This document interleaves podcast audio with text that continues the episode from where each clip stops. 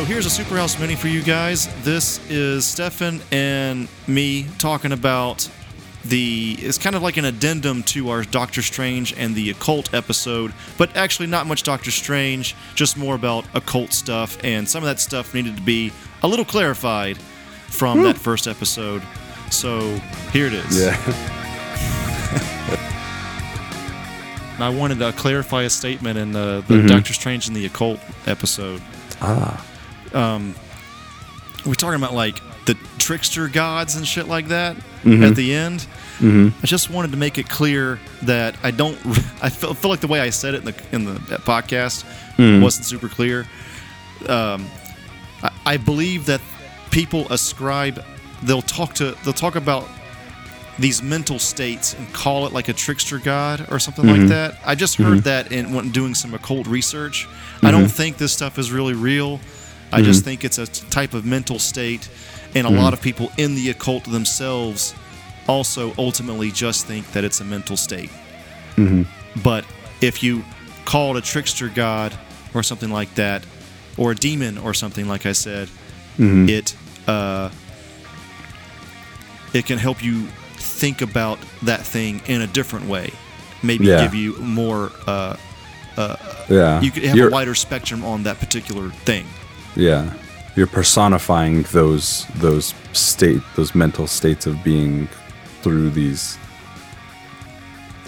imagery, through these characters, or through this. Definitely psychology is at the core, I think, of like all that stuff. It's the way that our mind processes the experience that we're having, and you know, like all this magic and occult stuff is you know, the culture of it is seen as like kind of like these life hack kind of things that are rooted in like a darker, more, I wouldn't say sinister, but like a darker place that is, you know, like tonally, spiritually dark, you know. There's kinda, some spiritual darkness to it, and I'm not I like the metal imagery, but like to be living my life like that dark, I'm not like a super fan of.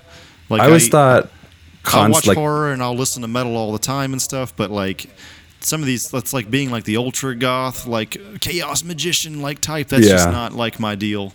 Definitely. I like it all from like the mythology storytelling standpoint. It's just like, I lean, you know, I don't listen to like reggae and, I don't know. I don't listen to like light music so much. I listen to like heavy metal. So, you know, like the movies I like are generally darker and heavier. The clothes I wear are definitely darker, you know, like it's just my shirts are black. It's just my tonal preference, you know what I mean? So in terms of like spirituality and stuff, there was, you know, a clear point when I pulled away from like these ideas, like the Abrahamic kind of faith, the Abrahamic stories and stuff, and faiths, to getting into like Satanism and Gnosticism and witchcraft and, you know, ancient tribal kind of things. And I had a pretty significant Native American influence in my upbringing. So there's a lot of those kind of paganistic what's the word? When it's like multiple, believing in multiple gods. Pantheist? Polytheistic. Polytheists. Yeah, polytheistic kind of things that were in like the Native American setting are very naturalistic, nature-based. But just like your mom is like a crazy shaman lady, like you said. Does she believe in it like full-on real spirits, or is it just a mental thing like a lot of occult shit is? My mom is pretty attached to, she's not crazy, but she's definitely really new agey, and I think it's real to her. Well, you know what it is, and yet in certain ways, the way she talks about it, it comes off as, yes, it's like real to her, but it's also a means by which people are able to stimulate their imagination, without having to dream up their own scenarios, stories, you know, messages, all these things. A lot of people just aren't story minded that way. So to be able to latch on to religions and holy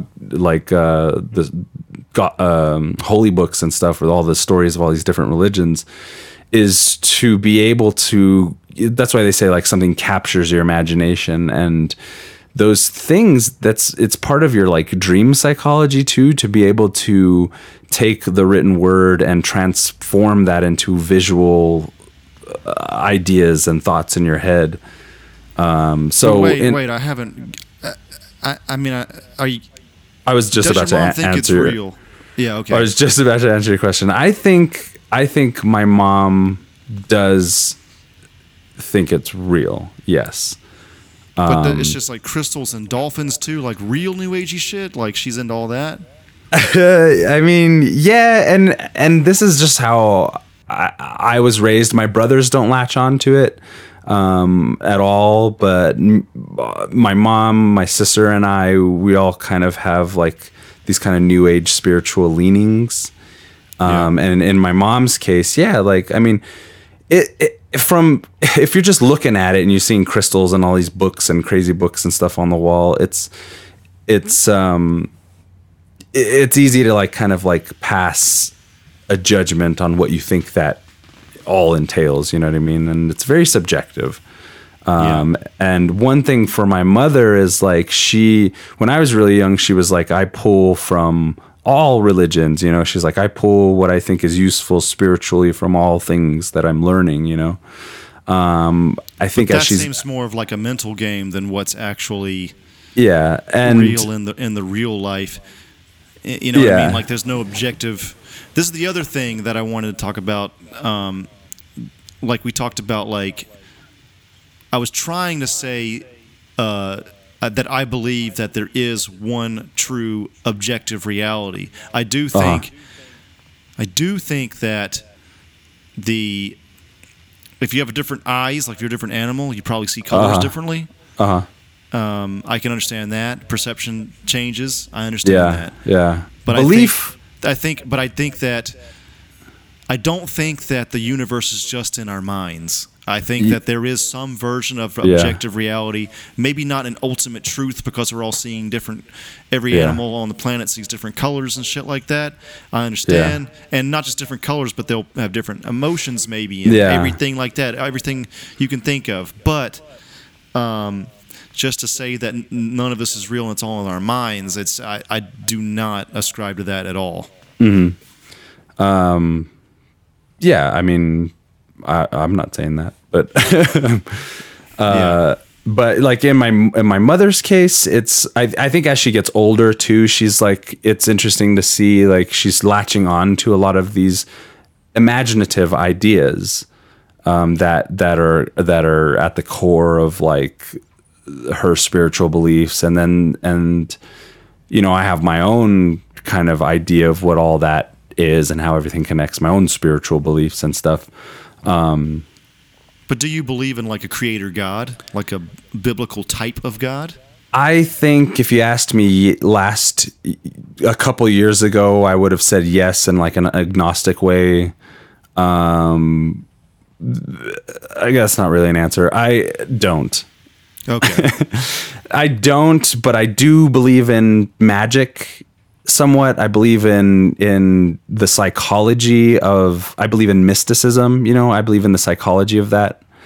I believe in the power of belief. Belief is a very powerful lens, you know, and that's often very fairly and these days misconstrued as being like kind of an unintelligent or simplistic state of being, because there's so much information out there of the quantified reality, the quantifiable world that we're living in, the reality that you're talking about. But that just objective. Goes back to just kind of basically power of the mind. As being able to, what do you call it? Change your own perspective. Yeah. I always liked the notion of, you know, where like consciousness is the overarching transcendent factor of our own there's like a higher consciousness, and we're all kind of, you know, that idea of like we're experiencing the world subjectively.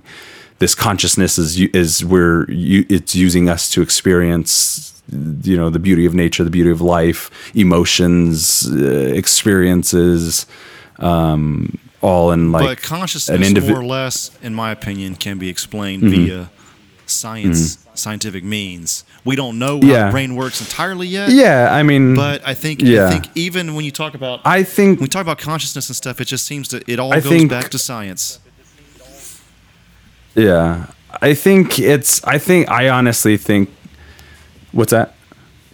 No, go ahead. Oh, yeah. I ascribe to a very like subjective perception of reality. I think we have a lot of like these conditioned agreements about what things are and how things are meant to look and everything. And I think, yes, there's an objective reality, but I also experience reality through my emotional body, through my physical senses, you know, in all these different ways. Subjective experience. Yeah. I that's just where my head is, you know, that's just where I've always been in my experience of things, because I've experienced things that I would say are like supernatural or magical, but I think it's a meeting of certain components. It's the psychological component, it's your spiritual component, and it's like how you're fitting that into reality. So it is, in a lot of ways, you're kind of hypnotizing yourself. And back in the day, it served more of an evolutionary function for people because it helped to navigate reality through like storytelling and oral tradition. It was the only way to really understand things. It goes even deeper than that. One explanation I heard was that superstition is kind of built in because if you were like if you were like Cro-Magnon man, or even before that, and you just believe something's in the bush even though something's not there, and you're just superstitious about it, you just know something's in the bush that's going to get you. That person went on to spread his or her genes. So to be superstitious, seemingly so anyway, it seems like we have there's genetic reasons that we're all like this. Definitely. And the person that said, there's nothing here, and then they, you know, get eaten by something. You know what I mean? So yeah, exactly. I think just the human mind through its evolution has found ways to help us understand the natural world around us. I've been watching a lot of horror movies, and I've noticed the patterns. The most horror movies are based on a fear of like the unknown, but that's often tied to nature. You know, and nature type of spirits, monsters and things. It's often tied to women, you know, so it's like really taking a step back and seeing what are the fears of man and how they're expressed and how we perceive them and how those archetypical kind of storytelling mechanisms find their way into our spirituality or our, like, the religious books and stuff. I think one thing I do want to say is, like, you know, in this day and age, it's really touchy because there's an anti-intellectualism and anti-science attitudes that are very dangerous. And the people who are spreading those ideas are using spirituality and their religion to battle against that intellectualism. But I think one thing that's really important about who we are as humans and the way that we experience things is like to completely let go of like some kind of mystical or supernatural kind of belief, just a belief, you know, a personal belief, to let go of those kind of things and kind of shy yourself away from magic, which I believe happens purely in a psychological kind of state or in a dream state. But to hold yourself back from that, in my personal view, is kind of limiting. I think it's not as it makes life a little less fun. Yeah, limit yourself to scientism. Yeah, because I believe wholeheartedly in science, and you know I just would never describe myself as like an atheist because I understand like the mythological components that go into our faiths and our religions and stuff are, you know, it's still man telling these stories. It's just people are taking them however they want to take them and using it however they want to use it. But, you know, the one thing that my mom instilled in me is just like, it's kind of like that belief in magic, the mysticism behind things. And, you know, I love tarot readings. My mom does tarot readings. We're very much, my mom and I have like, maybe it's just our genes or like what we just, the way that we are with one another, but we have a very strong kind of like unspoken connection. We often think very much the same, and that's, it could just be genetic, you know, but it's very often that we're having the same thoughts. Yeah. You know, and, you know, that's something prevalent in twins as well and family kind of things. But, I don't know. Yeah. It's kind of like, I'm not very pragmatic in terms of, I think really what it is like spirituality to me is a very real thing, but I don't ascribe to any like religious designation therein. That but famous atheist dude, Sam Harris, mm-hmm. he said something really great. This is, I used to watch a lot of his videos, especially when I was deconverting from Christianity. Oh, that's interesting. He said that, he believes that spiritual experiences exist, but he doesn't believe spirits exist. He wanted to make it clear. He was like, you can have very... He said he's a neurosurgeon out of UCLA, too. Like, he studies the brain. Yeah. He's on the forefront of all that stuff.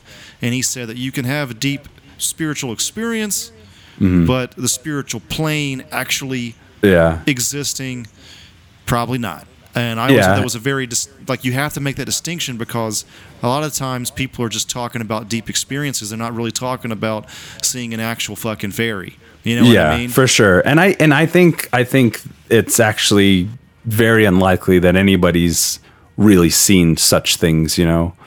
I think it's very likely that people are just, the power of belief, the power of our imaginations, the power of the mind, makes you feel that these things are very real, you know? And so belief is a want, it's a choice, you know? I believe in ghosts because ultimately I want to believe in them. That's really, and I'm aware of that, you know? There's like a lot of like, you know, the asshole atheists too online, and you could say, you know, Dawkins is in that camp too. He's not really the best ambassador for the cause. Yeah. But, like they'll get all up in arms about people talking about astrology for like 5 seconds, and it's like, all right, man, just fucking chill out. Just chill out. Yeah, dude. Yeah. And like, okay, they're talking about some bullshit. I get it, but do you have to raise hell right now? Like, just take it easy. Just take it easy. Like, and also most people that talk about astrology, it's like they don't fully believe in it.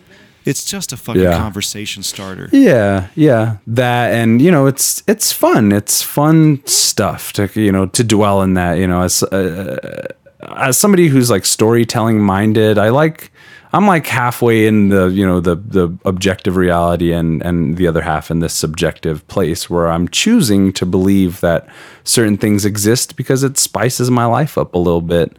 And the power of belief is such that, to me, certain things are real, you know, and to whoever, to my mother, like the things that she believes. When you say are real, though, you're talking about subjectively real, though. Right? Subjectively real, yeah. Psychologically real. When you say real, my immediate go-to is objectively real. Sure. When I say real, I guess, I mean that kind of like emotional state of being to where it's real to you. And that, that is something that I think people think is like ridiculous, you know, because it's totally unfounded, living in like a more quantifiable reality. But I think it's fine if you say that, but you're going to have to make that clear, especially to people you don't know. Fuck people you don't know. Who cares about people you don't know? Well, if you want to represent your beliefs correctly. And that's the other thing too, is like, if you want to get across that idea that you're thinking, and you gotta navigate through that other person's preconceptions, then you're gonna have to. It's from my perspective, it's like I don't think anybody is right, but I believe everybody is right. You know, it's up to you. It's really your choice. Like, I feel like nobody really knows. You know. All right, everybody, that was the addendum Superhouse Mini We'd like to thank, of course, Shasta and Matt Herring, as always, for their Patreon support. And we will have more minis in the future. And also, we have at least one, at the time of this recording, Patreon-exclusive episode at the $5 tier. So if you want to be a part of that action, then head on over to patreon.com/Superhouse Podcast and check out that $5 tier. And I guess that's it. See you later. This is Stefan from the Superhouse Podcast. Be sure to check us out on Patreon, on Facebook, Twitter, Instagram, and any other godforsaken social media outlet that we should be floating on. We are basically on all social media. Yeah, all social media. Mainly Facebook and Twitter and Patreon. Check out the links in the description. We have a lot of cool goals set up on our Patreon. Like if you donate $1... you'll be able to give us a topic for us to talk about. And that's we'll talk dope. About for maybe an hour or more. Who knows how long it'll take. And that's pretty tight. That's the coolest thing. Wait, we're on the internet? That's pretty good. If you we can make money. What? If you donate $1,000, you get full frontal nudes. We haven't set that up, but it's a possibility. You give us $1,000, who knows what will happen. Check us out. I'll do that. I'll do that. You get to go on a date with one of us for $10,000. But you pay for everything. You get to have your way with Maddie for $20,000. I'll give you Joey for a weekend. For $30,000, we'll help you hide a body. Check out our Patreon. Superhouse Gigolo Project. 2018. Links in the description.